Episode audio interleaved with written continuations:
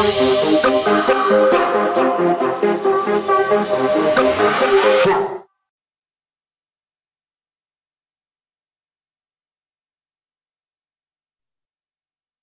ดีครับ ผมนรุจเจริญศรีจากคณะรัฐศาสตร์และรัฐประศาสนศาสตร์ มหาวิทยาลัยเชียงใหม่ครับ วันนี้เรากลับมาอีกครั้งหนึ่งนะครับ กับงานสัมมนางานเสวนาทางวิชาการของศูนย์นวัตกรรมรัฐศาสตร์นะครับ ในปีนี้ในครั้งนี้นะครับ เป็นครั้งที่ 3 แล้วที่เราจัดกันมาในครั้งแรกก็มีผู้เข้าร่วมสนใจนะครับ ฟังกิจกรรมของเราแล้วก็ดำเนินมาต่อเนื่องนะครับ แล้วก็อย่างที่ได้เคยกล่าวเอาไว้ว่าในครั้งถัดไปนะครับ ตลอดปีนี้ทั้งปี เราก็คงจะมีกิจกรรมมาไปยาวทั้งปีนะครับวันนี้เป็นครั้งที่ 3 ของเราเรามีในหัวข้อ นวัตกรรมการจัดเก็บรายได้กับการคลังท้องถิ่นในระยะเปลี่ยนผ่าน นะครับ หัวข้อนี้นำเสนอโดยอาจารย์ดรไกรวุฒิใจคำปัน อาจารย์ประจำสำนักวิชารัฐประศาสนศาสตร์ของมหาของคณะรัฐศาสตร์ และรัฐประศาสนศาสตร์มหาวิทยาลัยเชียงใหม่ของเราครับ ในคณะรัฐศาสตร์ของเราเนี่ยมีจุดแข็งจุดหนึ่งที่น่าจะเป็นจุดที่โดดเด่นนะครับ แล้วเราก็มีความเชี่ยวชาญ จากคณาจารย์ผู้ทำงานวิจัยหลาย ๆ ท่านเลยก็คือเรื่องเกี่ยวกับการท้องถิ่นนะครับ การปกครองท้องถิ่นหนึ่งในมิติที่สำคัญของเรื่องของท้องถิ่นก็คือเรื่องของการคลัง นะครับอาจารย์ไกรวุฒิเป็นหนึ่งคนที่ทำการศึกษาเรื่องการคลังท้องถิ่นนะครับ บทบาทของเรื่องท้องถิ่นอาจารย์ลงพื้นที่ทำงานร่วมกับชุมชนในศึกษาประเด็นเกี่ยวกับเรื่องการคลังเรื่องการเงินนะครับ อาจารย์ทำเรื่องการคลังสาธารณะ การคลังท้องถิ่น อาจารย์มีงานผลงานทางวิชาการที่นำไปสู่ข้อเสนอแนะชั้นเทิงนโยบายนะครับ แล้วก็นำไปสู่การเปลี่ยนแปลงกฎระเบียบต่างๆ ที่น่าสนใจมากๆเลยนะครับ เดี๋ยวเราจะมาได้ลองฟังประสบการณ์การทำวิจัยของคณาจารย์ของอาจารย์ไกรวุฒิกันนะครับ ในก่อนอื่นผมขอมาเล่าประวัติอาจารย์ไกรวุฒิให้ฟังในคร่าวๆก่อนนะครับ อาจารย์ไกรวุฒิเนี่ยสำเร็จการศึกษาที่คณะรัฐศาสตร์ และรัฐประศาสนศาสตร์มหาวิทยาลัยเชียงใหม่ไปแต่ว่าในสมัยที่อาจารย์ไกรวุฒิเรียนเนี่ยยังเป็นภาควิชารัฐศาสตร์อยู่ที่คณะสังคมศาสตร์นะครับ หลังจากนั้นเสร็จอาจารย์ไกรวุฒิก็ต่อระดับปริญญาโทที่คณะรัฐศาสตร์นี้ และไปจบปริญญาเอกที่มหาวิทยาลัยนอร์ทเท็กซัสที่สหรัฐอเมริกานะครับ เพื่อไม่ให้เป็นการเสียเวลานะครับ ผมขอต้อนรับแขกรับเชิญของเราอาจารย์ไกรบุตรครับ สวัสดีครับอาจารย์ สวัสดีครับขอบคุณท่านอาจารย์นรุตครับที่แนะนำครับอาจารย์เนี่ยพอเวลาเราพูดถึงเรื่องเกี่ยวกับการคลังท้องถิ่นนะครับ ในคณะของเรา เนาะแล้วก็ไปดูว่าใครก็บ้างที่ทำงานร่วมกับชุมชน ร่วมกับอบตร่วมกับจังหวัดนะหนึ่งในคนที่เราจะต้องคิดถึงเลยคืออาจารย์ไกรวุฒิอาจารย์ครับอาจารย์ตอนนี้ทำวิจัยเรื่องอะไรอยู่บ้างผมอยากให้อาจารย์ลองเล่าให้ผมฟัง แล้วก็ท่านผู้สนใจเท่าที่ที่นั่งฟังกับเราอยู่ นะครับอ๋ออาจารย์ไกรบุตรก่อนที่จะไปถึงตรงนั้น ท่านผู้เข้าฟังที่ฟังเราไลฟ์ทาง Facebook อยู่นะครับ ถ้ามีคำถามอยากจะถามประเด็นใดกับอาจารย์ไกรวุฒิไม่ว่าจะเป็นเรื่องงานวิจัยนะครับ เรื่องเกี่ยวกับประเด็นเรื่องเกี่ยวกับการคลังท้องถิ่น ถ้ามีคำถามข้อสนใจอะไร ติดต่อส่งคำถามมาที่ไลฟ์ของเราได้นะครับ เราจะมีน้องๆพี่ๆช่วยกันดูแลเกี่ยวกับคำถามอยู่เดี๋ยวจะส่งมาให้เราอาจารย์ไกรบุตรก็น่าจะพอมีเวลาช่วยตอบคำถามข้อสงสัยนะครับ ให้กับผู้ที่เข้าร่วมฟังได้อาจารย์ไกรบุตรขอโททษที่ครับอาจารย์ครับ อาจารย์มีตอนนี้อาจารย์เล่าให้ผมฟังแล้วก็ผู้ผู้เข้าร่วมฟังเอ่อได้ลองรู้เรื่องข่าวคร่าวๆหน่อยครับอาจารย์ ตอนนี้อาจารย์ทำวิจัยเรื่องเกี่ยวกับเรื่องอะไรอยู่บ้างครับอาจารย์ ก็หลักๆตอนนี้เนี่ยนะครับ ก็จะมีเรื่องของการพัฒนารายได้ของกองปกครองส่วนท้องถิ่นเนี่ยนะครับ ที่ไปร่วมทีมนะครับกับทางจุฬาลงกรณ์มหาวิทยาลัยนะครับเป็นโครงการที่ศึกษาเพื่อที่จะช่วยเขาเรียกว่าพัฒนานะครับ รายได้ของกอง ปกครองส่วนท้องถิ่นเนี่ยก็ในในช่วงของการเปลี่ยนผ่านที่พวกเราน่าจะทราบกันดีนะครับ โดยเฉพาะในเรื่องของการมีภาษีตัวใหม่นะครับที่ว่าเป็นภาษีที่ดินและสิ่งปลูกสร้างเนี่ยซึ่งมันมาแทนภาษีโรงเรือนและที่ดิน แล้วก็ภาษีบำรุงท้องที่เดิมเนี่ยนะครับเหลือตัวเดียวละ แล้วก็ทีนี้เนี่ยมันก็มีประเด็นปัญหาเกี่ยวกับเรื่องของทั้งศักยภาพ หรือว่าเรื่องของความรู้นะครับ ทั้งไม่ไม่ไม่ไม่แค่ของของฝั่งเจ้าหน้าที่ผู้ปฏิบัตินะครับ แต่ว่ามันรวมถึงของภาคประชาชนด้วยตัวนี้เนี่ยแล้วก็รวมกับผลกระทบที่เกิดกับโควิดอีกเนี่ยนะครับนะก็ทำให้เขาเรียกว่าตัวองค์กรปกครองส่วนท้องถิ่นเองเนี่ยมีปัญหาในเรื่องของการจัดเก็บรายได้เนี่ยค่อนข้างเยอะนะครับก็เนี่ยครับงานวิจัยตรงนี้เนี่ยก็พยายามที่จะเขาเรียกว่าหาแนวทางหรือยกระดับนะครับ ให้ให้ให้องค์กรปกครองส่วนท้องถิ่นเนี่ยสามารถที่จะ มีรายได้นะครับด้วยตัวเองนะผมใช้ว่ารายได้ที่จัดเก็บด้วยตัวเองนะครับเพราะว่ามันเป็นรายได้ส่วนที่สำคัญซึ่งเดี๋ยวน่าจะได้พูดในในระหว่างการบรรยายนะครับเพราะมันเป็นฐานคิดนะครับแล้วก็เป็นสถานการณ์ปัจจุบันที่นำไปสู่เรียกประเด็นที่คิดว่าน่าสนใจที่จะศึกษาครับครับ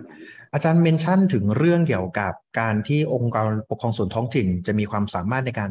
จัดเก็บรายได้ได้เนี่ยอย่างผมเนี่ยผมเป็นอาจารย์ที่สอนด้านความสัมพันธ์ระหว่างประเทศ ผมอาจจะไม่มีความรู้ความเชี่ยวชาญมากนัก ในประเด็นเรื่องนี้ว่า ประเด็นเรื่องของประเด็นอะไรเป็นประเด็นที่องค์กรปกครองส่วนท้องถิ่นต้องเผชิญเกี่ยวกับการจัดเก็บรายได้ แล้วประเด็นเนี้ยมันสำคัญยังไงแล้วเราในฐานะที่เป็นอาจารย์รัฐศาสตร์เนี่ยเราเข้าไปช่วยเหลือ หรือไปช่วยท้องถิ่นเนี่ยพัฒนาในประเด็นพวกนี้ยังไงบ้างครับอาจารย์ คือหลักๆเนี่ยณวันนี้เนี่ยนะครับ ก็คงหลักๆเลยเนี่ยนอกมันจะมีประเด็นหลักๆก็คือว่าเช่นหนึ่งก็คือในเรื่องของศักยภาพของบุคลากรนะครับ รวมถึงความเข้าใจของทางผู้บริหารนะครับเกี่ยวกับองค์ความรู้เกี่ยวกับเรื่องของการจัดเก็บรายได้นี่แหละกับโดยเฉพาะภาษีตัวใหม่เนี่ยนะครับ ซึ่งมันมีรายละเอียดที่ปลีกย่อยเยอะมากนะครับอันนี้อันนี้เป็นฝั่งหนึ่งละอีกฝั่งหนึ่งเนี่ยก็คือความรู้ความเข้าใจของประชาชนนะครับ เกี่ยวกับไอ้ภาษีที่ดินและสิทธิปลูกสร้าง แล้วก็มีประเด็นล่าสุดเนี่ยก็คือในเรื่องของการการ เขาเรียกว่าไงเดียการเลี่ยงภาษีครับพอมันมีข้อจะมีระเบียบออกมาที่เกี่ยวกับการยกเว้นเนี่ยนะครับ เช่นเรื่องของพื้นที่เกษตรเนี่ยมันไม่ต้องเสียใช่ไหมครับ ในช่วงนี้นะครับหมายถึงว่าดังนั้นเนี่ยคุณเราก็จะเห็นมหกรรมของการเอาที่ดินรกร้างว่างเปล่าเนี่ยเอาไปทำเกษตรกรรม เช่นปลูกกล้วยเนี่ยนะครับนะอ๋อใช่เพื่อที่จะลดหย่อนภาษีปลูกกล้วยเต็มเลยนะอ่าถ้าสังเกตดูดีๆนะครับ ตรงนั้นเนี่ยมันเป็นมันเป็นประเด็นหนึ่งของการที่ว่าจะได้ไม่ต้อง เสียภาษี เพราะว่ามันจะเข้าเกณฑ์ของของพื้นที่เกษตรนะครับ ซึ่งณวันนี้เนี่ยยังได้รับการยกเว้น 50 ล้านนะครับยังไม่ต้องเสียภาษีครับประมาณนั้นนะครับเขาเรียกเป็นพฤติกรรมที่ไม่พึงประสงค์นะครับหมายว่าในในในการที่จะจริงๆแล้วมันควรจะเป็นรายได้ขององค์กรปกครองส่วนท้องถิ่น ซึ่งเดี๋ยวผมจะมีมีให้ดูนะเพราะว่าจริงๆแล้วเนี่ยไอ้ภาษี โดยเฉพาะที่มันมีการเปลี่ยนแปลงเนี่ยนะครับภาษีที่ดินและสิ่งปลูกสร้างเนี่ยมันจะเป็นกลุ่มภาษีที่เป็น property tax ก็คือ เก็บจากฐานทรัพย์สินน่ะที่มันมีอยู่ในพื้นที่นะครับมีอยู่ในท้องถิ่นเนี่ยซึ่งในประเทศที่พัฒนาแล้วเนี่ยไอ้ตัวเนี้ยมันคือภาษีหลักขององค์กรปกครองส่วนท้องถิ่นที่จะใช้ที่จะจัดเก็บได้แล้วก็สามารถเอามาใช้ได้ทันทีนะครับ ในการพัฒนาพื้นที่ตรงเองแต่ว่าบ้านเราเนี่ยมันยังไปไม่ถึงตรงนั้นเดี๋ยวอาจารย์อาจารย์มีข้อมูลจะแชร์ใช่ไหมครับ เดี๋ยวผมเปิดกดให้อาจารย์แชร์ใช่ครับเดี๋ยวเดี๋ยวผมมีสไลด์มาแชร์ครับอาจารย์โอเคครับ เดี๋ยวเราคุยไปก็ได้นะครับตรงนี้ ได้ครับดูนะครับไปหรือยังเลยเดี๋ยวนะ อ่า ขึ้นมาแล้วครับอาจารย์ เป็นสกรีนเอ่อตรงไหนครับเดี๋ยวนะ เป็น PDF หรือเปล่าครับ ไม่ใช่ PDF ครับอาจารย์อ๋อ PDF นะเดี๋ยวสักครู่อ่าอันนี้ โอเคครับ ครับ ก็หลักๆก็คงจะมาคุยกันในเรื่องของแนวทางการวิจัยนะครับ เพราะว่า ถ้าพูดจริงเนี่ยนวัตกรรมหรือว่าสิ่งที่ที่มันเป็นรูปแบบของการจัดเก็บรายได้ที่ทางโครงการวิจัย อันนี้ผมผมยกเครดิตให้กับทางโครงการวิจัยก่อนครับหัวหน้าโครงการวิจัยก็คือท่านอาจารย์เดียศาสตร์เทเทพนะครับของคณะรัฐศาสตร์จุฬาแล้วก็ทีนี้เนี่ยผมได้มามีส่วนร่วมในฐานะที่ดูแลในในองค์กรปกครองส่วนท้องถิ่นจังหวัดเชียงใหม่นะครับดังนั้นเนี่ยตรงนี้ก็ให้ให้เครดิตนะครับหัวหน้าโครงการแล้วก็ขอนำเสนอหลักคิดหรือว่าแนวทางหรือว่าแล้วก็ผลการศึกษาบางส่วนนะครับ พื่อที่จะให้เราเห็นภาพว่าจริงๆแล้วเนี่ยงานจัดเก็บรายได้เนี่ยนะครับหรือว่าการหาองค์กรปกครองส่วนท้องถิ่นเนี่ยมันมีประเด็นอะไรที่น่าสนใจที่เราพอจะทำได้นะครับ หรือว่าพอจะพัฒนาให้มันเดินต่อไปได้นะครับตรงนี้มีมีประเด็นอะไรจะสอบถามครับท่านอาจารย์นรุครับไม่งั้นเดี๋ยวยังไม่มีครับอาจารย์เดี๋ยวเก่าเลยนะครับก็ที่จะคุยวันนี้เนี่ยนะครับ ก็จะเป็นเขาเรียกว่าเป็นทั้งตัวทฤษฎีพื้นฐาน นะครับสถานการณ์ที่มันทำให้เกิดการเปลี่ยนแปลงเนาะแล้วก็ตัวแนวคิดทฤษฎีพื้นฐานที่สามารถที่จะนำมาพัฒนาเป็นกรอบแนวคิดในการที่จะสร้างนวัตกรรม หรือว่าในการทำวิจัยนะครับ เกี่ยวกับการหารายได้ขององค์กรปกครองส่วนท้องถิ่นนะครับ แล้วก็ผมมีตัวอย่างนะครับ งานวิจัยแล้วก็ผลการศึกษาบางส่วนมาเล่าให้ฟังแบบสั้น ๆ นะครับ ว่าโครงการวิจัยนี้เนี่ยทำให้เกิดนวัตกรรม หรือว่าทำให้เกิดแนวทางในการพัฒนารายได้ขององค์กรปกครองส่วนท้องถิ่นใหม่ๆยังไงบ้างนะครับ ใครจะคิดใช่ไหมครับว่ามันมันมันมีเราสามารถที่จะใช้หลักทางพฤติกรรมศาสตร์หรือว่าตัวใหม่นะครับนัชเดลลี่เนี่ยในการเอามาพัฒนาการจัดเก็บรายได้ได้ด้วยนะครับนัชเดลลี่เป็นเป็นแนวคิดที่ได้รับรางวัลโนเบลสาขาเศรษฐศาสตร์นะครับในปี 2017 แล้วก็ทฤษฎีนี้เองเนี่ยนะครับโครงการวิจัยก็ได้เอามาพัฒนา เอามาประยุกต์ใช้กับการสร้างนวัตกรรมด้วยนะครับ ในการ หารายได้ให้กับองค์กรปกครองส่วนท้องถิ่นนะครับ เราไปทีละหัวข้อเลยนะครับ ผมผมขอเล่าเรียกว่าเป็นทฤษฎีพื้นฐานก่อนนะครับ หลักการพื้นฐาน คือตรงนี้หลาย ๆ ท่านน่าจะทราบดีแล้วแหละว่าตัวองค์กรปกครองส่วนท้องถิ่นเนี่ยเรามีรายได้หลัก ๆ เนี่ยอยู่ 4 ประเภทนะครับ รายได้จัดเก็บเองนะครับหรือ own source revenues นะครับรายได้ที่รัฐบาลจัดเก็บให้แล้วก็นำมาจัดสรรให้กับองค์กรปกครองส่วนท้องถิ่นนะครับ surcharge tax พวกนี้เช่นตัวอย่างของพวกนี้นะครับ ตัวอย่างของอันที่สองเนี่ยเช่นในตัว ไอ้ค่าธรรมเนียมโรงแรมหรือว่าไอ้ภาษีรถยนต์นะครับ ซึ่งตรงเนี้ยตัวเอ่อผมพูดผิดไอ้ค่าธรรมเนียมรถยนต์เนี่ยนะครับ ตัวอย่างอันหนึ่งที่ที่ขนส่งเนี่ยเป็นคนจัดเก็บให้นะครับ แล้วก็ส่งให้กับอบจซึ่งเป็นท้องถิ่นเนี่ยเต็มจำนวนนะครับดังนั้นดังนั้นมีข้อสังเกตว่าถ้าคุณใช้รถป้ายทะเบียนอะไรเนี่ยจังหวัดอะไรเนี่ยไอ้ภาษีที่คุณเสียแต่ละปีเนี่ยมันจะไปจังหวัดนั้นเต็มจำนวนนะครับอันนี้บอกไว้ก่อนนั้นเนี่ยถ้าคุณใช้รถอยู่ในจังหวัดไหนเนี่ยโดยหลักการนะคุณก็ควรที่จะเปลี่ยนทะเบียนให้มันเป็นจังหวัดนั้นนะครับ เพราะว่าภาษีไม่ได้อยู่กับท้องถิ่นนะครับ อยู่ได้อยู่มันจะไปที่จังหวัดของท่านนะครับภาษีจัดสรรจากรัฐบาลกลางนะครับ ตรงนี้เป็นการจัดสรรหรือว่าจากไอตัวบ้านเราเนี่ยจะเป็นตามตามไอภาษีมูลค่าเพิ่มนะครับที่ที่ส่วนหนึ่งเนี่ยจะต้องจัดสรรให้กับองค์กรปกครองส่วนท้องถิ่นนะครับ แล้วก็อีกก้อนหนึ่งก็เรียกว่าเป็นเงินอุดหนุนนะครับ เงินอุดหนุนเนี่ยก็จะมีหลักๆไม่มีเงินอุดหนุนทั่วไปกับเงินอุดหนุนเฉพาะกิจนะครับ ทั่วไปก็คือเป็นอบทสามารถเอาไปใช้ได้ตามตามอำนาจหน้าที่ของตัวเองนะครับ ส่วนเฉพาะกิจเนี่ยก็จะเป็นเฉพาะเรื่องไปนะครับ อันนี้เป็นเป็นภาพคร่าวๆของรายได้ขององค์กรปกครองส่วนท้องถิ่นนะครับ ทีนี้เรามาลองมาดูรายละเอียดตรงนี้ ตารางสรุปผมทำไว้ตรงนี้สักหน่อยหนึ่งนะครับเราจะเห็นว่านะครับตัวที่ผมดอกจันไว้เนี่ยนะครับ ก็คือภาษีที่ดินและสิ่งปลูกสร้างตัวนี้แหละ ที่เรียกว่าเป็นการเขาเรียกอยู่ในระยะของการเปลี่ยนผ่านนะครับ เปลี่ยนผ่าน เพราะว่าถ้าเป็นตารางเดิมเนี่ยนะครับภาษีที่จะเก็บเนี่ยนะครับมันจะเรียกว่าเป็นภาษีโรงเรือนและที่ดินกับอีกตัวหนึ่งก็คือภาษีบำรุงท้องที่นะครับ แต่แต่ในปัจจุบันนี้เนี่ยเขายุบเอาทั้งโรงเรือนและที่ดินกับบำรุงท้องที่เนี่ยยุบรวมให้มันเหลือเป็นภาษีที่ดินและสิ่งปลูกสร้างนะถามว่าจะเก็บจากอะไรนะครับภาษีที่ดินและสิ่งปลูกสร้างเนี่ยฐานภาษีนะครับ ฐานภาษีก็คือสิ่งที่ที่ที่เราเนี่ยสามารถใช้ในการประเมินนะครับ เพื่อที่จะ เอามาเก็บภาษีนะครับ ฐานภาษีเนี่ยมันก็คือในเรื่องของมูลค่าของตัวที่ดินแล้วก็สิ่งปลูกสร้างนะครับ ก็คือการประเมินมูลค่านั่นแหละนะครับ ถามว่าประเมินยังไงนะครับ มูลค่าก็ใช้ราคาประเมินนะครับ ที่ดินและสิ่งปลูกสร้างของธนารักษ์นะครับ ไม่ใช่ราคาตลาดนะครับ ไม่ใช่ราคาตลาด แต่เป็นราคาประเมินที่มันมีการกำหนดไว้แล้วนะครับ โดยประกาศนะครับ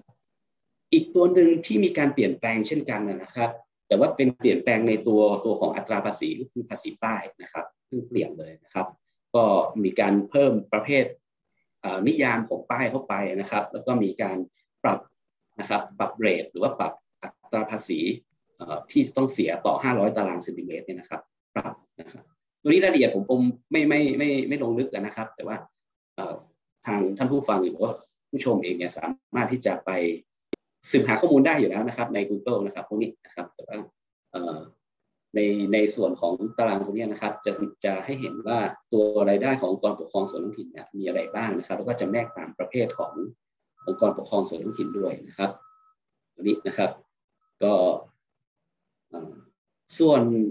ที่มันเป็นของรายได้ของอบจที่เป็นก้อนใหญ่จริงๆเนี่ยนะครับ ก็คือไอ้ตัวนี้ครับ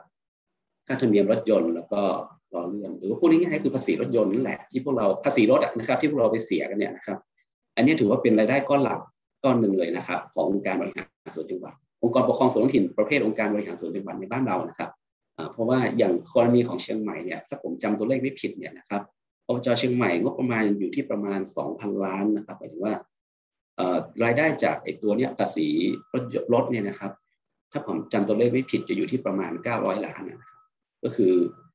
ครึ่งหนึ่งอะนะครับยิ่งเป็นจังหวัดใหญ่เนี่ยมีการจดทะเบียนรถยนต์เยอะเนี่ยยิ่งยิ่งเยอะนะครับอันเนี้ยแต่ว่าประเด็นก็คือว่าไอ้ภาษีตัวนี้เนี่ยนะครับตัวขนส่งเนี่ยเป็นคนจัดเก็บให้กับทางอบจนะครับคือเวลาคุณไปเสียเนี่ยคุณไปเสียที่ขนส่งใช่ไหมครับแต่เวลาขนส่งจะแต่เวลาจะใช้เงินเนี่ยนะครับขนส่งเนี่ยก็จะโอนไอ้ตัวที่จัดเก็บได้เนี่ยให้กับทางองค์การบริหารส่วนจังครับประมาณนี้นะครับตรงนี้ก็คงเป็นเขาเรียกว่าเป็น อีกก้อนหนึ่งนะครับก็คือตัวเงินอุดหนุนนะครับ เงินอุดหนุน มันมีประเด็นข้อสังเกตเกี่ยวกับเงินอุดหนุนนะครับ ว่าของประเทศไทยเราเนี่ยเงินอุดหนุนให้กับองค์กรปกครองส่วนท้องถิ่นเป็นเงินก้อนนี้ค่อนข้างเยอะนะครับ รู้สึกจะประมาณ 70%ในมั้งของรายได้ขององค์กรปกครองส่วนท้องถิ่นทั้งหมดนะครับ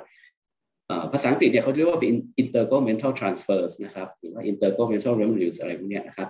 ก็ เงินอุดหนุนเนี่ยแบ่งได้หลักๆนะครับ ก็มีเงินอุดหนุนทั่วไปกับเงินอุดหนุนเฉพาะกิจว่าระบุวัตถุประสงค์นะครับ คือโดยหลักการจริงๆเนี่ยเงินอุดหนุนเนี่ยมันจะเป็นเงินที่เขาเรียกว่าใช้ช่วยช่วยลดความเหลื่อมล้ำนะช่วยลดความเหลื่อมล้ำระหว่างองค์กรปกครองส่วนท้องถิ่นนะครับ แต่ว่าโดยในประเทศที่พัฒนาแล้วเนี่ยนะครับเงินก้อนจากเงินอุดหนุนเนี่ยมันไม่ใช่รายได้หลักจริง ๆ ขององค์กรปกครองส่วนท้องถิ่นนะครับเดี๋ยวผมมีตัวเลขล่าสุดให้ดูนะครับ ของอเมริกาว่า สัดส่วนของรายได้ขององค์กรปกครองส่วนท้องถิ่นเนี่ยเป็นยังไงนะครับทีนี้ก่อนจะไปตรงนั้นเนี่ยนะครับเราลองมาดูภาพรวมของรายได้ขององค์กรปกครองส่วนท้องถิ่นในประเทศไทยก่อนนะครับ ผมไปค้นๆตัวเลขมาเนี่ยนะครับจากรายงานของทางรัฐบาลเอาเอาเป็นที่มันเป็น official นะครับ เพราะว่าตัวเลขที่มันเป็นงานวิจัยเนี่ยมันยังมันยังไม่ไม่เขาเรียกว่ามันมันมันเป็นตัวเลขที่มันเป็นเคสเฉพาะมันจะไม่เห็นภาพรวม ภาพใหญ่นะครับ แต่ว่าเท่าที่ผมเจอเนี่ยนะครับรายงานของของทางคณะกรรมการสักชุดหนึ่งเนี่ยนะครับอของปี 2563 กับปี 2564 เนี่ยมันคือช่วงปีที่มีการเปลี่ยนผ่านครั้งสำคัญก็คือในเรื่องของการใช้พระราชบัญญัติภาษีที่ดินและสิ่งปลูกสร้างนะครับหรือว่าภาษีที่ดินและสิ่งปลูกสร้างอะไรถ้าพูดง่ายๆนะครับ มีการจัดเก็บนะครับ ก็ ตัวของรายได้ขององค์กรปกครองส่วนท้องถิ่นเนี่ยนะครับที่มันเป็นรายได้จัดเก็บเองและนะรายได้ที่รัฐบาลเก็บแล้วก็แบ่งให้เนี่ยนะครับเราจะเห็นว่าตัวเลขเนี่ยมันลดลงค่อนข้างเยอะนะครับ ก็คือลดลงประมาณถ้าตีเป็นตัวเลขกลมๆเนี่ยหายไปสามหมื่นล้านนะครับสามหมื่นล้านนะอันนี้คือปีหกสามมาหกสี่นะครับ แต่ว่า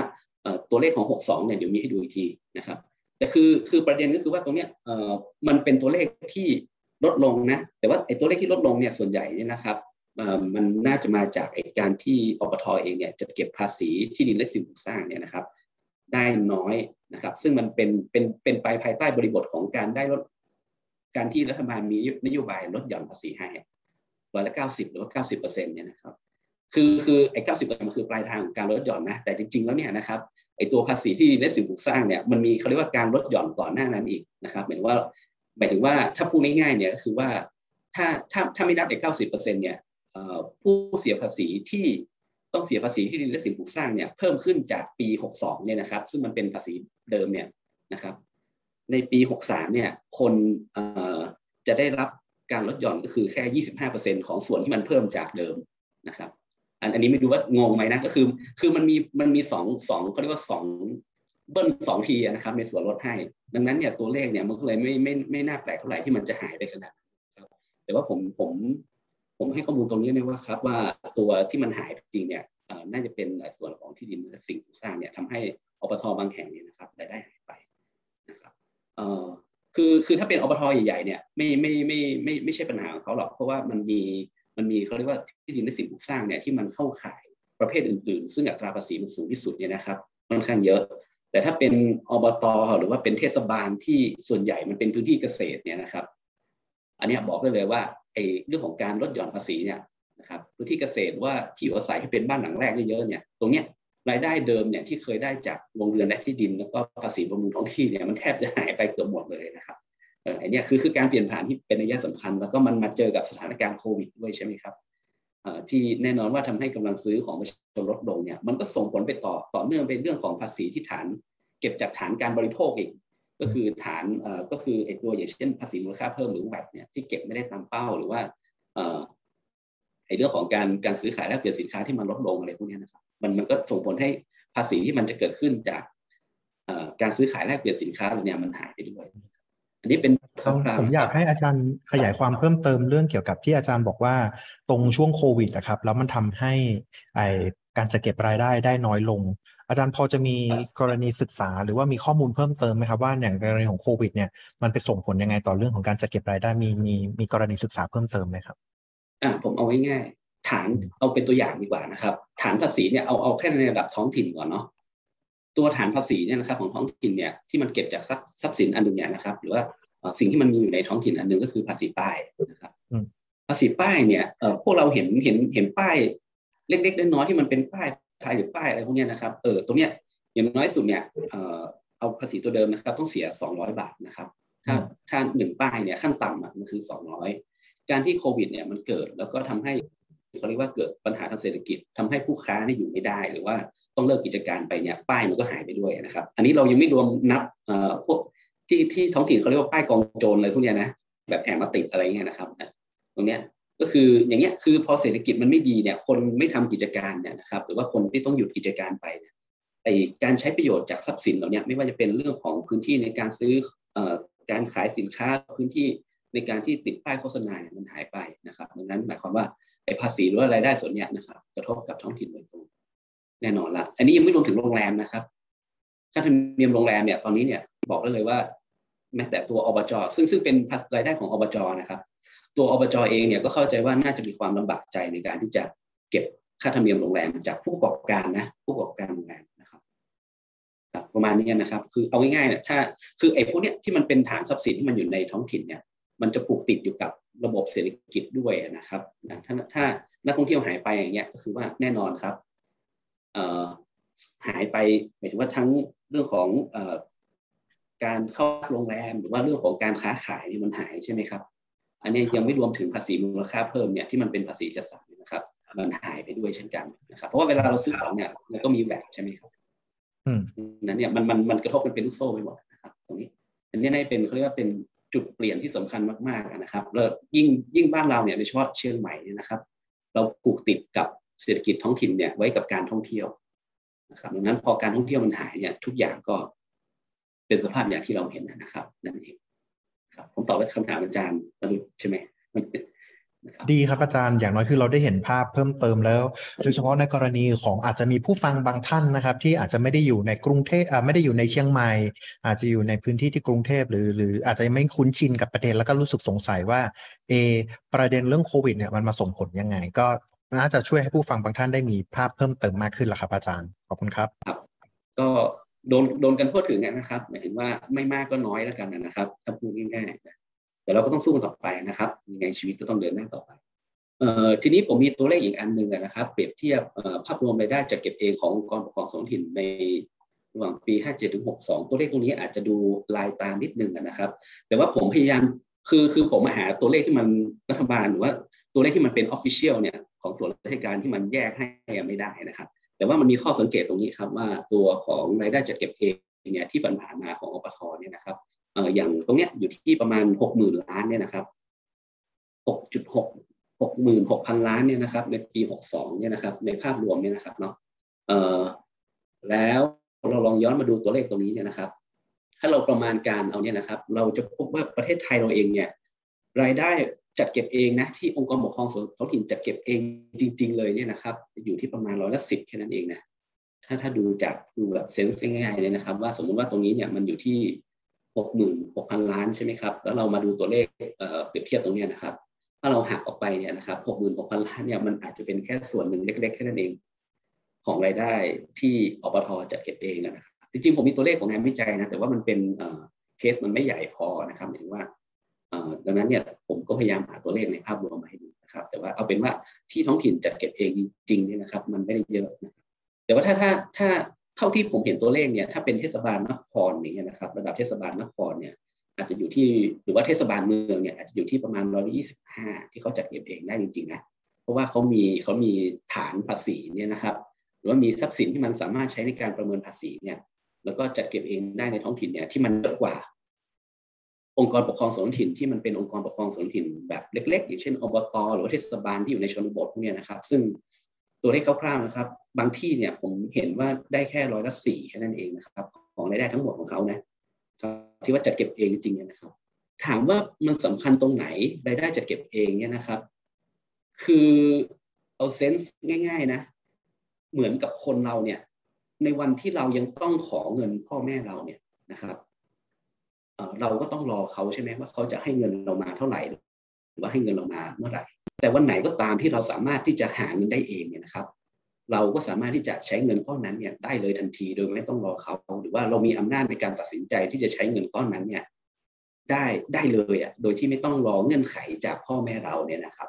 ตัวองค์กรปกครองส่วนท้องถิ่นก็เหมือนกันนะครับ ที่ผมว่าทำไมรายได้จัดเก็บเองเนี่ยจริงๆแล้วมันสำคัญมากๆสำหรับองค์กรปกครองส่วนท้องถิ่นนะครับ ที่มันสำคัญมากๆเนี่ยก็เพราะว่า มันเป็นรายได้ที่มันอยู่ในมือของท้องถิ่นเลยอะไม่ต้องรอการจัดสรรไม่ต้องรอว่าเมื่อไหร่รัฐบาลกลางนี่จะจัดสรรมาให้นะครับในช่วงเวลาที่ผ่านมาเนี่ยของปีปีนี้เนี่ยนะครับก็ก็มีการองค์กรปกครองส่วนท้องถิ่นหลายแห่งเนี่ยก็ต้องรอรอว่าเมื่อไหร่รัฐบาลเนี่ยจะสั่จะจัดสรรรายได้เนี่ยของจากรัฐบาลเนี่ยส่งให้กับองค์กรปกครองส่วนท้องถิ่นนะครับซึ่งจริงๆแล้วเนี่ยถ้าถ้าท้องถิ่นมีรายได้จัดเก็บเองที่มากพอเนี่ยนะครับหรือว่าที่ดีพอเนี่ย เขาก็ไม่จำเป็นที่จะต้องรอ แล้วก็การให้บริการสาธารณะในพื้นที่เนี่ยมันก็จะทำได้เลยนะครับ มันก็จะทำได้เลย ตรงนี้มันเป็นปัญหาเชิงโครงสร้างครับตรงนี้นะครับ ก็จะอยู่อยู่เขาเรียกว่าอยู่เหนือการพูดคุยในวันนี้ไปนะครับนะเอาเป็นว่านะครับ แต่ผมมีตัวอย่างนะครับของประเทศที่เขาพัฒนาแล้วเนี่ยนะครับเนี่ยตัวเลขนี้ผมเพิ่งไปค้นๆมาเนี่ยนะครับ ของในองค์กรปกครองส่วนท้องถิ่นในอเมริกานะครับ ที่เป็น state แล้วก็ local governments เนี่ยนะครับ ที่เป็นรายได้ของของท้องถิ่นนะครับ ขององค์กรปกครองส่วนท้องถิ่นในอเมริกานะครับถ้าเราดูตรงนี้เนี่ยนะครับเราจะเห็นว่าสัดส่วนที่มันเป็น property tax เนี่ยนะครับ จะเป็นสัดส่วนที่ค่อนข้างเยอะนะ ค่อนข้างเยอะนะครับ และนะครับและตัวนี้เป็นรายได้ในช่วงปี 2019 ถึง 2020 นะครับ ซึ่งเป็นช่วงที่โควิดระบาดใช่ไหมครับ เราสังเกตดูดีๆเนี่ยนะครับ ภาษีที่สำคัญเนี่ยที่ผมว่ามันเป็นฐานภาษีที่สำคัญก็คือฐานทรัพย์สินใช่ไหมครับก็คือตัว property tax เนี่ยนะครับ จะเห็นว่าหนึ่งเนี่ยมันเป็นสัดส่วนที่ก้อนใหญ่มากนะครับของรายได้ทั้งหมดนะของกองปกครองส่วนท้องถิ่นนะครับของต่างประเทศจะอยู่ที่ประมาณร้อยละสี่สิบห้านะรายได้จัดเก็บเองเนี่ยนะครับสี่สิบห้าประมาณเนี้ยนะครับนะแล้วก็นะครับ เราจะสังเกตเห็นอีกอย่างหนึ่งก็คือว่ารายได้จากฐานภาษีที่มันเป็นทรัพย์สินในท้องถิ่นเนี่ย หรือว่าภาษีที่เก็บได้ในท้องถิ่นเนี่ยนะครับถ้าพูดแบบง่าย ๆ เลยนี่นะเราจะเห็นว่ามันค่อนข้าง stable หรือว่ามันค่อนข้างที่จะคงที่เนี่ยดูจากกราฟตรงนี้นะครับ สีน้ำเงินเข้มเนี่ยจะเห็นว่ามันไม่ลดมันมันมันเคลื่อนไหวนิดเดียวอะนะครับ ระหว่างที่โควิดมาระบาดว่าในช่วงที่มันเกิดภาวะวิกฤตว่าไม่ปกติเนี่ยนะครับ แต่ว่าตัวอื่นเนี่ยนะครับ ภาษีที่ที่ท้องถิ่นได้รับจัดสรรมาจากไอตัวเงินได้นี่นะครับ ก็มีการแกว่งขึ้นแกว่งลงนะครับ ขึ้นลดลงอะไรพวกนี้นะครับ แล้วก็เซลส์แท็กบ้านเราไม่มีนะครับ บ้านเราไม่มีภาษีขายนะครับ บ้านเราเป็นภาษีมูลค่าเพิ่มนะครับ แล้วก็คือตรงเนี้ยเราจะเห็นว่าในประเทศที่พัฒนาแล้วเนี่ยนะครับ สัดส่วนของรายได้จัดเก็บเองที่มันเป็นฐานภาษีที่มันอยู่ในท้องถิ่นจริง ๆ เลยเนี่ยนะครับ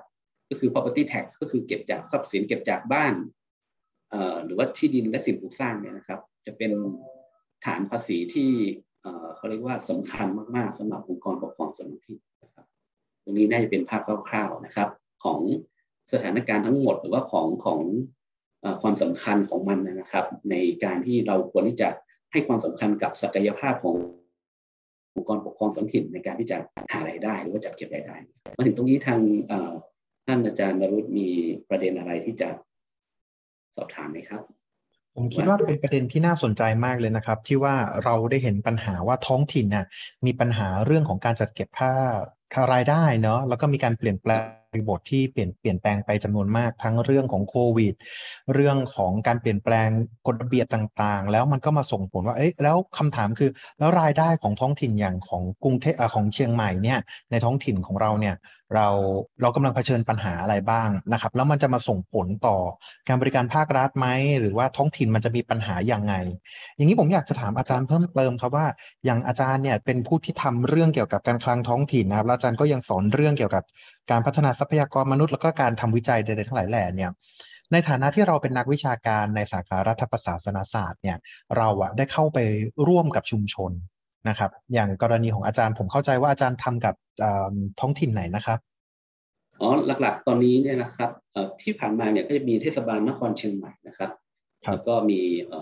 อบตดอนแก้วแม่ริมนะครับ แล้วก็อีกที่หนึ่งก็อบจเชียงใหม่นะครับ แต่ว่า ณปัจจุบันนี้จะเหลือแค่ที่อบตดอนแก้วทีเดียวครับ อยากให้อาจารย์ลองเล่าให้ฟังหน่อยครับว่าในฐานะที่เป็นอาจารย์นักวิชาการด้านรัฐประศาสนศาสตร์เนี่ยเราได้ใช้องค์ความรู้ของเราในการเข้าไปช่วยแก้ไขปัญหา ที่อบตดอนแก้วอ่าเป็นกรณีศึกษาตัวหนึ่งเนี่ยว่าเราเนี่ยอบตดอนแก้วได้เผชิญกับปัญหา ในลักษณะที่เราได้พูดถึงมาไหม แล้วเราได้เข้าไปช่วยเหลือในประเด็นใดบ้างครับ ลองลองเล่าเป็นกรณีประสบการณ์วิจัยก็ได้ครับอาจารย์จากสิ่งที่เราได้ทำงานร่วมกับชุมชนมาครับ คือหลักๆเลยเนี่ยนะครับตั้งแต่มันมีการประกาศใช้ตัวภาษีที่ดินและสิ่งปลูกสร้างเนี่ยองค์กรปกครองส่วนท้องถิ่นส่วนใหญ่เนี่ยจะมีปัญหาในเรื่องของความรู้ความเข้าใจของบุคลากรนะครับคือเอาง่ายๆเนี่ยแม้แต่ตัวเจ้าหน้าที่ที่อยู่ในฝ่ายจัดเก็บเองเนี่ยก็ยังยังเขาเรียกว่ายังยังงงงหรือว่ายังยังไปไม่ถูกกับตัวภาษีใหม่นี้เลยนะครับ ว่าในการประเมินเนี่ยเราจะคำนวณยังไง หรือว่าการยกเว้นการลดหย่อนอะไรพวกนี้นะครับ หรือว่าแม้แต่การสร้างความเข้าใจกับชาวบ้านเนี่ยนะครับซึ่งซึ่งค่อนข้างมีปัญหานะเพราะว่าบางคนเนี่ย อยู่ดีก็คือจากที่เสียภาษีนิดเดียวเนี่ยกลายเป็นเพิ่มไม่รู้กี่เท่าเนี่ยนะครับเพราะว่าที่ดินของเขาเนี่ยมันมันราคาประเมินมันแพงแล้วก็มันเข้าข่ายของการที่ต้องเสียภาษีอะไรพวกนี้นะครับ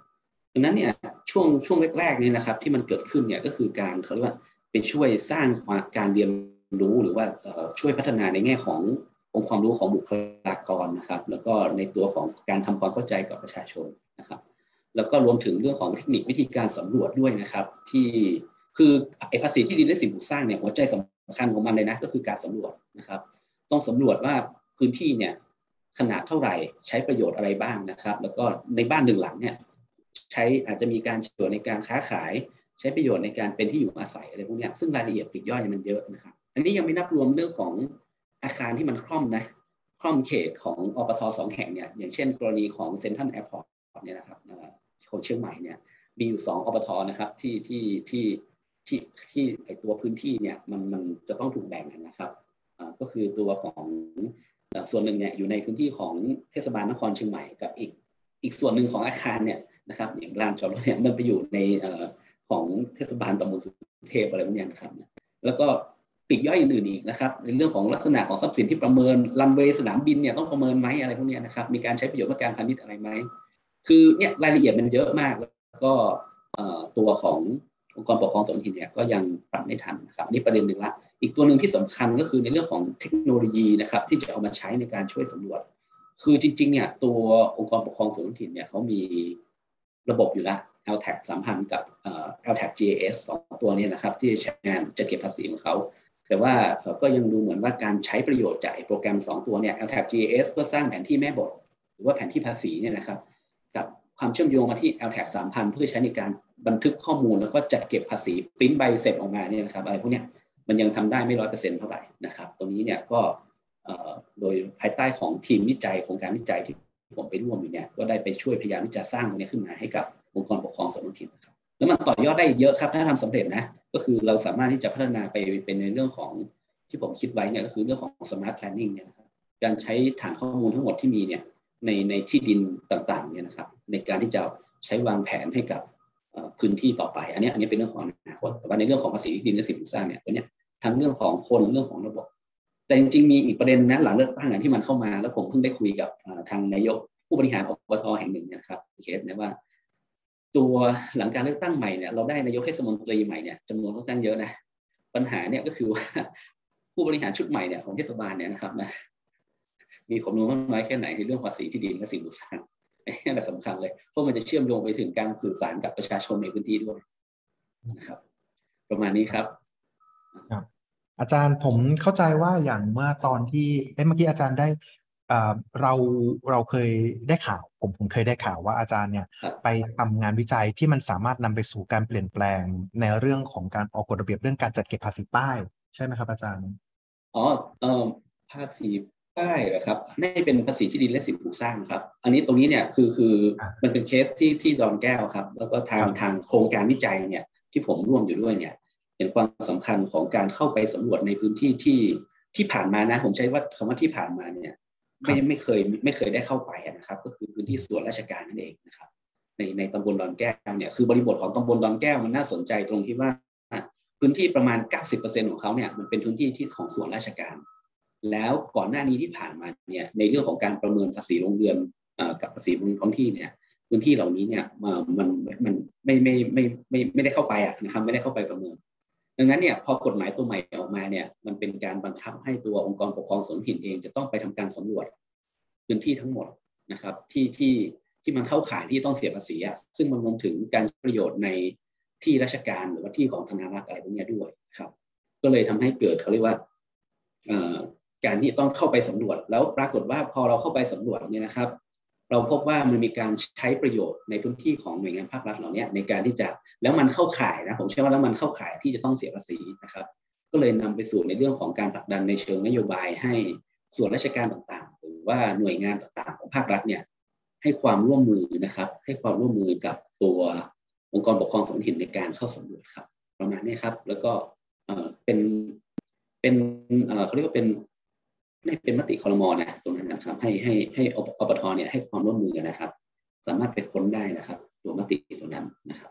ประมาณนี้ครับคือเป็นเป็นการผลักดันในเชิงนโยบายครับ ส่วนภาษีป้ายเนี่ยคือพอดีว่ามันมันมันมีการพูดคุยกันมาก่อนหน้านี้แล้วในเรื่องของการปรับอัตราภาษีนี่นะครับ แล้วก็เพิ่งเพิ่งผ่านไปเมื่อ ปีที่แล้วตรงนั้นเนี่ย แต่ว่าโครงการวิจัยที่ทำออกมาเนี่ย ข้อเสนอของเราเนี่ยนะครับ ก็ใกล้เคียงกับอัตราที่เขาปรับใหม่นี่แหละประมาณนั้นครับอาจารย์ อาจารย์ครับ นอกเหนือไปจากประเด็นที่เราได้คุยกันมาถึงสถานการณ์ที่เกิดขึ้นจากในอดีตนะครับ สถานการณ์บริบทแวดล้อมเนี่ย ในอนาคตจากประสบการณ์การทำวิจัยของอาจารย์ หรือมุมมองของอาจารย์โดยเป็นงานส่วนตัวหลังจากที่ได้ทำกับงานกับท้องถิ่นแล้วเนี่ย คิดว่าประเด็นปัญหาอะไรที่ท้องถิ่น น่าจะเผชิญต่อไปในอนาคตในประเด็นเรื่องการหารายได้ไหมครับ ในมุมมองของอาจารย์ คือหลักๆเลยเนี่ยนะครับ เรื่องเทคโนโลยีก่อนนะครับ เทคโนโลยีที่ใช้เนี่ยหรือว่าตัวตัวเครื่องไม้เครื่องมือด้านไอทีเนี่ยนะครับท้องถิ่นเนี่ยยังมีปัญหาอยู่นะครับ เพราะว่าตัวระบบเองเนี่ยก็ยังคือระบบมันมีอยู่แล้ว แต่ว่าในความในการใช้ระบบตัวเนี้ยมันยังไม่ร้อยเปอร์เซ็นต์เพราะว่าเจ้าหน้าที่ที่ที่ทำหน้าที่อยู่ในงานจัดเก็บรายได้ส่วนใหญ่นะครับ คือเขาไม่ได้จบคอมอะไม่ได้จบ ทางด้านคอมพิวเตอร์มาดังนั้นหมายความว่าก็จะมีเจ้าหน้าที่บางส่วนเนี่ยนะครับที่เขาจบทางด้านคอมพิวเตอร์มา แล้วเขาได้ทำงานแผนที่สำรวจทำงานสำรวจทำงานอยู่ในจัดเก็บรายได้ของกองคลังตรงนี้เนี่ยกลุ่มนี้เนี่ยโอเคเขาไม่ได้เขาก็สามารถที่จะไปของเขาได้ แต่ว่าส่วนใหญ่เนี่ยนะครับจะจบทางด้านบัญชีอะไรพวกนี้นะครับเจ้าหน้าที่จัดเก็บนะพนักงานจัดเก็บนะครับ ซึ่งในเรื่องของความสามารถทางด้านไอทีแล้วก็การใช้โปรแกรมพวกนี้มันก็ยังเป็นคำถามอยู่ว่า เออจะปจะไหวกันไหมนะครับ หรือว่าจะพัฒนากันยังไงต่อไปนะครับ อันนี้ประเด็นหนึ่งประเด็นที่2เนี่ยที่จะต้องเจอแน่นอนเนี่ยนะครับ ก็คือในเรื่องของการที่เจ้าหน้าที่จัดเก็บ หรือว่าพนักงานผู้ปฏิบัติเองเนี่ยจะต้องไปทำความเข้าใจกับตัวผู้เสียภาษีหรือว่าตัวประชาชนในพื้นที่นะครับ ว่าเออคือแน่นอนอะคือในมุมของคนไทยแล้วเนี่ยนะครับเดี๋ยวเออคือคือในมุมธรรมชาติของมนุษย์เนี่ยคือเราไม่อยากเสียภาษี แล้วพอภาษีตัวใหม่มาเนี่ยคือจะไม่เข้าใจนะครับ คือจากเดิมเนี่ยเสียภาษีโรงเรือนและที่ดินเนี่ยหรือว่าภาษีบำรุงท้องที่ในอัตราที่มันถูกมากเนี่ยนะครับแต่พอมาเจอภาษีที่ดินในสิ่งปลูกสร้างไปเนี่ยแล้วที่ดินของตัวเองเนี่ยไปเข้าขายของการเป็นที่ดินว่างเปล่าลกล้างว่างเปล่า หรือว่าไม่ได้ใช้ประโยชน์อะไรพวกนี้นะครับมันก็เลยจะทำให้ไอ้ภาษีตัวเนี้ยมันเพิ่มขึ้นนะครับค่อนข้างมหาศาลมันมีที่ดินอยู่บางแปลงในเชียงใหม่เนี่ยนะครับที่ติดติดถนนสายหลักเนี่ยนะจากเดิมเนี่ยเสียภาษีนิดเดียวหลักหมื่นมั้งนะครับแต่พอเจอภาษีตัวนี้เข้าไปปุ๊บโดน น่าจะประมาณสามล้านนะครับ คือคืออย่างเงี้ยคืออย่างเงี้ยแหละที่จะเจอนะครับ แล้วเท่าที่ไปคุยกับชาวบ้านมาเนี่ยเอ่อก็มีคือเขาเขาก็เขาก็อยากเข้าใจนะว่ามันต้องเสียภาษีแต่ว่าคือปัญหาคือว่าไอ้ที่เขาต้องเสียภาษีแล้วมันเพิ่มขึ้นเป็นสิบเท่าเนี่ยคือมันคืออะไรหรือว่ามันมันจะมันมันมันมันไม่ไหวนะครับ อันนี้ถ้าพูดง่ายๆนะเพราะว่าที่ดินบางทีมันก็เป็นที่มรดกอะไรอย่างเงี้ยครับอันนี้ก็อีกเรื่องหนึ่งนะครับ อีกเรื่องนึงก็คือเอ่อ ในเรื่องของการให้ความสำคัญกับไอ้ภาษีตัวนี้แหละ แล้วก็เรื่องของกฎระเบียบต่างๆเนี่ยเรื่องของการลดหย่อนเนี่ยนะครับว่าคือทุกวันนี้เองเนี่ยผมก็ยังจำรายละเอียดไม่ได้เลยนะว่ามันมีเงื่อนไขการลดหย่อนอะไรบ้างนะครับ ที่อยู่อาศัยอพาร์ตเมนต์หรือว่าหอพักเนี่ยตอนนี้ก็ถูกตีความเป็นที่อยู่อาศัยไปละอะไรเงี้ยนะครับทั้งๆที่มันเป็นเก็บค่าเช่าใช่ไหมมันควรจะเป็นพาณิชย์อะไรเงี้ยหรือว่าจำนวนกล้วยกี่ต้นในพื้นที่ที่ดินมากพื้นที่เกษตรเนี่ยมันถึงจะนับว่าเป็นการทำเกษตรอะไรพวกนี้ ตรงนี้มันก็ยังเป็นอะไรที่เขาเรียกว่าถ้าเป็นคำพูดเนี่ยก็ยังอาจจะอีลุงตรงนั่งอยู่ในพื้นที่นะครับ ว่าตกลงมันจะยังไงกันแน่นะแต่ช่วงนี้นะยังเป็นช่วงโปรโมชั่นนะ เพราะว่าปีหกสามถึงหกห้าเนี่ยนะครับมันยังเป็นช่วงที่ยังมีส่วนลดอยู่นะครับคือถ้าใครเสียเสียเสียเพิ่มขึ้นจากเดิมเนี่ยนะครับเสียเพิ่มขึ้นจากภาษีโรงเงินและที่ดินเนี่ยนะครับ อัตราส่วนเนี่ยมันยังเป็นลดให้ที่ต้องเสียเนี่ยก็เป็นยี่สิบห้าแล้วก็ห้าสิบแล้วก็เจ็ดสิบห้าในปีหกห้าอะไรประมาณ คือคือช่วงนี้มันยังเป็นช่วงโปรโมชั่นนะแต่ว่าหลังปีหกห้าเนี่ยเดี๋ยวเราลองดูอีกทีนะดูอีกทีนะครับว่ามันจะเกิดความประเด็นอะไรขึ้นมาอีกนะวันนั้นนะครับแล้วผมเข้าใจว่าณวันนี้นะตัวตัวรัฐบาลเอง หรือว่าตัวท่านอาจารย์ทั้งหลายที่อยู่ในคณะกรรมการกระจายอำนาจเองเนี่ยนะครับแล้วดูแลเรื่องภาษีที่ดินและสิ่งปลูกสร้างเนี่ยผมก็เข้าใจว่าณวันนี้เนี่ยอาจารย์ทั้งหลายเหล่านั้นเนี่ยกำลังผลักดันในเรื่องของประเด็นที่มันจะต้องแก้ไขนะครับ ในตัวภาษีนี้อยู่เช่นกันขอบคุณครับอาจารย์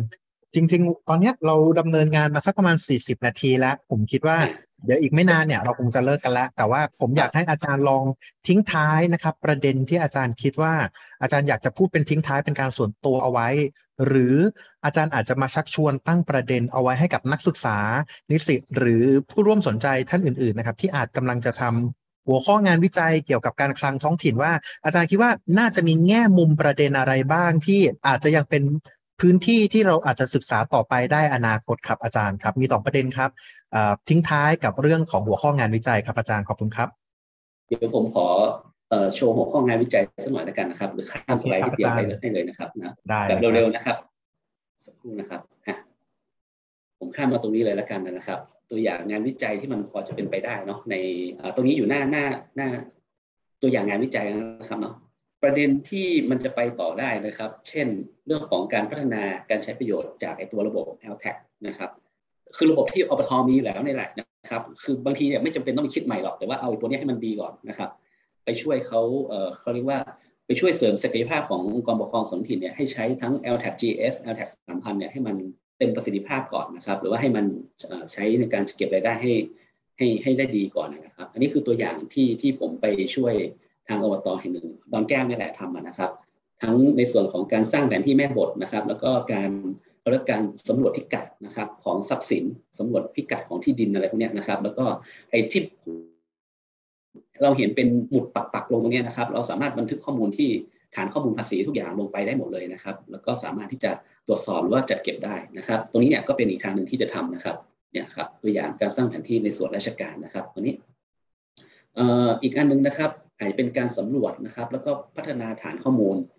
ฐานภาษีให้มันเป็นปัจจุบันนะครับ ตัวนี้เป็นตัวอย่างของการสำรวจป้ายนะป้ายจอ LED เนี่ยนะครับป้ายจอทีวีทั้งหลายเนี่ยที่เราเห็นเนี่ยนะครับ จริงๆแล้วเนี่ยมูลค่าของมันเนี่ยทางธุรกิจเนี่ยสูงมากนะครับ อย่างของในเชียงใหม่เนี่ยประเมินคร่าวๆเนี่ยพันสองร้อยล้านนะครับ เท่าที่สำรวจเจอเนี่ยนะครับนะเอาแค่ในเขตเทศบาลนครนะแต่ว่าไอ้เรื่องของประเด็นการจัดเก็บภาษีตรงนี้นะครับ ตอนนี้เรามีภาษีใหม่ละอันนั้นไม่ว่ากันแต่ว่าในเรื่องของการพัฒนานะครับ ฐานข้อมูลหรือว่าตำแหน่งของป้าย หรือว่าตำแหน่งของฐานภาษีที่มันอยู่ในพื้นที่เนี่ยอันนี้ก็ยังเป็นประเด็นที่สามารถทำต่อไปได้นะครับ อีกตัวหนึ่งนะครับ ตัวนี้อาจจะเป็นเรื่องใหม่นะครับ ก็คือใช้ nudge theory ก็คือการ nudge เนี่ยแปลว่าสกิดหรือว่าเป็นการกระตุ้นให้คนคนทำในสิ่งที่ดีโดยที่เขาสมัครใจนะครับ ตรงนี้เนี่ยทางตัวอย่างนะครับของโครงการที่ใช้ nudge theory เนี่ยนะครับ ก็คือใช้สติ๊กเกอร์ป้ายนี่แหละในการจูงใจให้คนมาเสียภาษีนะครับ ของดอนแก้วเนี่ยมีเรื่องเล่าก็คือว่าเออพอร้านข้างๆติดเนี่ยแล้วร้านตัวเองไม่มีเนี่ย ร้านนั้นเนี่ยนะครับร้อยวันพันปีไม่เคยมาเสียภาษีเนี่ยเดินมาที่อบตเองเลยนะแล้วก็มาบอกว่าป้าขอเสียภาษีเพราะป้ายได้สติกเกอร์ไปติดที่ร้านบ้างอะไรเงี้ยนะครับอย่างเงี้ยเรียกว่าเป็นนัชเดอรี่นะครับเอ่อก็ประสบความสำเร็จนะครับกรณีภาษีรถยนต์เนี่ยก็ใช้จดหมาย ตามภาษีรถยนต์นะครับ โดยโดยให้ข้อมูลที่ว่าเอาเงินไปทำอะไรพวกนี้นะครับ ให้แรงกระตุ้นในเชิงบวกอะไรเงี้ยนะครับ เป็นต้น ตัวนี้ก็ทำได้เช่นกันนะครับ แล้วก็ค่าธรรมเนียมโรงแรมเนี่ยนะครับจังหวะนี้อาจจะไม่เหมาะสมเท่าไหร่นะ แต่ว่าถ้าเกิดว่าเราสามารถที่จะสำรวจฐานข้อมูลโรงแรมทั้งหมดได้จริงๆเนี่ยนะครับ ก็จะทำให้เราเห็นเห็นภาพรวมถึงโอกาสของรายได้ที่จะได้จากโรงแรมนะครับ อันนี้คือตัวอย่างที่ที่ ที่เกิดจากงานวิจัยแล้วเป็นนวัตกรรมในการพัฒนาการจัดเก็บรายได้นะครับขององค์กรปกครองส่วนท้องถิ่น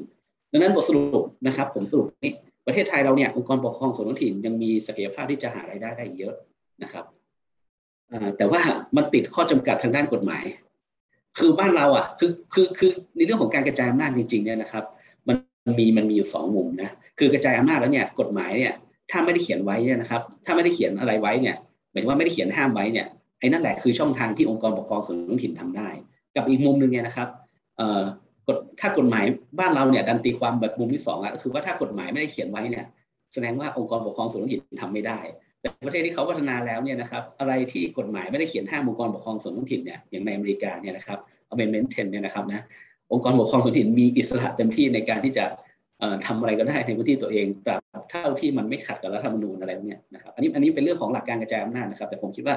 ภายใต้ข้อจำกัดของบ้านเราแล้วการตีความของบ้านเราเนี่ยมันอาจจะยังไม่เอื้อให้องค์กรปกครองส่วนถิ่นทำอะไรได้เยอะเท่าไหร่ตรงนี้ก็ต้องผลักดันต่อไปนะครับ ดังนั้นสิ่งที่เราจะทำได้เนี่ยนะครับ ก็คือช่วยท้องถิ่นครับในการพัฒนาศักยภาพในการจัดเก็บภาษี ทั้งในมุมของการพัฒนาระบบ พัฒนาบุคลากรที่เกี่ยวข้อง หรือแม้แต่การสร้างสร้างเขาเรียกว่าสร้างความเข้าใจกับประชาชนนะครับแล้วก็ล่าสุดล่าสุดนะครับ ที่ผมได้ได้ได้เป็นรีวิวเวอร์ได้เป็นคนอ่านงานบทความนี่ยนะครับ ของวารสารที่คณะเนี่ยมี paper หนึ่งน่าสนใจมากได้อ่านแล้วผมเห็นปุ๊บเนี่ยคือไม่ต้องแทบจะไม่ต้องแก้อะไรเลยนะครับ แก้แค่ข้อความบางข้อความที่มันอาจจะไม่ถูกต้องสักเท่าไหร่กับกฎหมายบ้านเราอะไรแค่นี้เฉยก็คือในเรื่องของเพศสภาพ กับการทำงานในในในงานจัดเก็บรายได้ paper เนี่ยทำให้ผมเห็นเลยว่า เออจริง ๆ แล้วเนี่ยถ้าเรามีวิธีคิดเนี่ยนะหรือว่าวิธีคิดที่มันอาจจะสร้างสรรค์สักหน่อยเนี่ย งานงานวิจัยทางด้านเนี่ยมันก็ยังบิดไปได้นะครับนะเราน่าจะเล่าคร่าวๆได้นะครับเนาะเพราะว่าผมอ่านแล้วผมชอบ paper นี้มากเลยนะครับ ก็คือว่าคนที่ทำหน้าที่พนักงานจัดเก็บส่วนใหญ่เนี่ยเป็นผู้หญิง แล้วผู้หญิงเนี่ยคนเขียนเนี่ยเขานิยามว่าเป็น emotional worker ก็คือว่าเป็นแรงงานทางอารมณ์อะไรพวกเนี้ยภาษาที่เขาใช้นะครับ ก็คือว่าคือผู้หญิงเนี่ยภาพของผู้หญิงเนี่ยก็คือจะเป็นภาพที่อ่อนโยน แล้วก็เรื่องของการเจรจาต่อรองเนี่ยมันอาจจะซอฟซอฟกว่าผู้ชายอะไรพวกนี้นะครับ ดังนั้นเนี่ยหมายความว่าประเด็นอย่างเงี้ยนะครับ ว่าผู้หญิงกับงานจัดเก็บรายได้เนี่ยเขาต้องเจออะไรบ้าง หรือว่าต้องมีการปรับปรุงพัฒนาอะไรยังไงในเรื่องของเพศสภาพที่มาทำงานตรงนี้เนี่ยนะครับจริงๆมีผู้ชายด้วยนะแต่ว่าส่วนใหญ่เนี่ยเราจะพบว่าเป็นผู้หญิงนะครับดังนั้นตรงนี้เนี่ยมันก็ยังเป็นประเด็นที่ทำวิจัยในเรื่องนี้ได้นะครับ ดังนั้นเนี่ยพูดรวมๆเลยก็คือว่าสำหรับนักวิจัยนะครับ ที่สนใจทางด้านการคลังท้องถิ่นในในบ้านเราเองเนี่ยมันยังมีช่องทางให้ไปอีกเยอะครับถึงแม้ว่าช่องทางที่มันเกี่ยวข้องกับตัวเลขเงินจริงๆเนี่ย มันอาจจะเข้าถึงยาก แต่ว่าเรายังมีประเด็นอื่นนะครับอย่างเช่น tax literacy นะครับเรื่องของการเรียนรู้เกี่ยวกับภาษีของประชาชนเรื่องของการสร้างความเข้าใจสร้างความตระหนักอะไรพวกนี้มันยังพอเป็นอะไรที่ให้เราเดินไปได้ครับหมายนี้ครับอาจารย์ครับในสองสองประเด็นเลยเนาะตรงนี้ครับขอบพระคุณครับอาจารย์ ตอนนี้ไม่แน่ใจว่าเสียงผมดังไหมข้างนอกกำลังมีการตัดต้นไม้นิดหน่อยนะครับยังไงวันนี้ทางคณะรัฐศาสตร์และรัฐประศาสนศาสตร์ขอขอบคุณอาจารย์ ดรไกรบุญใจคำปันมากๆนะครับ จากสำนักวิชารัฐประศาสนศาสตร์ที่ได้มาแชร์ ประสบการณ์การทำวิจัย แล้วก็ได้มาร่วมแสดงความคิดเห็นนะครับ ในประเด็นที่มุมมองที่เกี่ยวข้องกับการคลังท้องถิ่น วันนี้ต้องขอขอบคุณอาจารย์เป็นอย่างมากนะครับ ขอบคุณอาจารย์ครับสำหรับผู้สนใจนะครับที่ฟังเราอยู่ทาง Facebook Live นะครับ หรือเดี๋ยวอาจจะได้ไปดูย้อนหลังกันนะครับ ถ้ายังไงรบกวนทำแบบประเมินความพึงพอใจใน QR code นะครับที่ปรากฏอยู่บนหน้าจอนี้ แล้วถ้าในครั้งหน้าทางทางศูนย์วิจัยทุนนวัตกรรมรัฐศาสตร์ของคณะรัฐศาสตร์ได้จัดกิจกรรมใดเพิ่มเติมนะครับ ขอให้ทุกท่านได้ติดตามชมเรานะครับ ติดตาม โดยการกดไลค์กดแชร์นะครับ subscribe ให้กับทางเพจของศูนย์วิจัยนวัตกรรมรัฐศาสตร์นะครับ แล้วถ้าเกิดเรามีกิจกรรมครั้งถัดไปยังไง ก็ขอเชิญทุกๆท่านมาร่วมกิจกรรมกับเราด้วยนะครับ วันนี้ขอขอบคุณผู้ฟังทุกๆท่านมากครับ และขอบคุณอาจารย์ไกรบุตรอีกครั้งหนึ่งครับ ขอบคุณนะครับอาจารย์สำหรับวันนี้ทางคณะรัฐศาสตร์ขอขอบคุณทุกๆท่านมากครับ เจอกันในครั้งหน้าครับ สวัสดีครับ